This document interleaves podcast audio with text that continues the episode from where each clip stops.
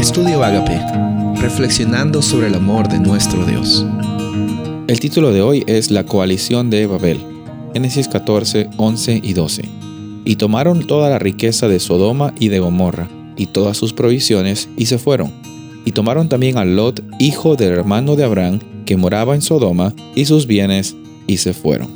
En Génesis 14 encontramos un relato que nos menciona acerca de reyes de Canaán, del área del Canaán, se juntan, hacen una coalición para rebelarse contra los reyes del área de Mesopotamia y de Persia, de Babel. Y por consecuencia, los reyes de Babel van, invaden con todo y saquean todo lo que es el área de Canaán, incluyendo a Sodoma y Gomorra, el área donde se encontraba Lot, el sobrino de Abraham. Y vemos de que lastimosamente, pues como sucede siempre en las guerras, eh, la codicia siempre es el, fruto principal, tratar de acumular más cosas. Eh, hubieron bastantes personas que sufrieron, entre ellos la familia de Abraham, Lot.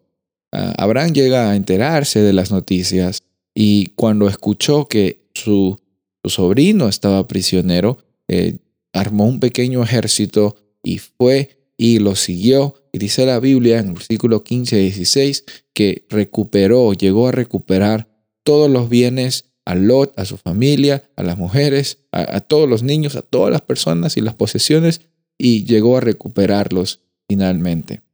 Eh, hay bastantes lecciones. En primer lugar, a Abraham eh, pudo haber dicho, o quizás un poco resentido por las cosas que pasaron, porque Lot eligió lo mejor para él y dejó, entre comillas, la peor tierra para Abraham.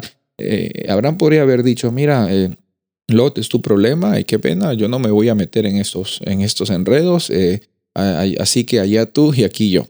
No, Abraham decidió ir a buscar a su sobrino.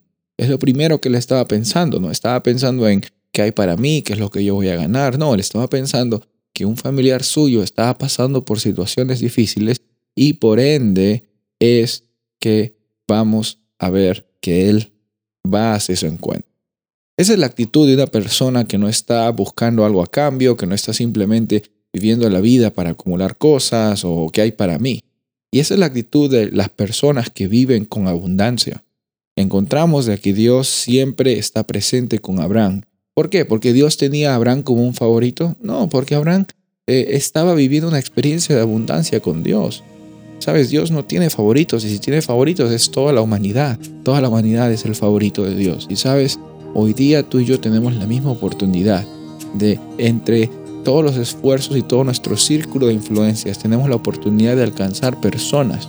Tenemos la oportunidad de siempre eh, ser agentes de bendición. ¿Por qué? Porque nosotros también somos bendecidos con la presencia y la libertad que Dios nos ofrece.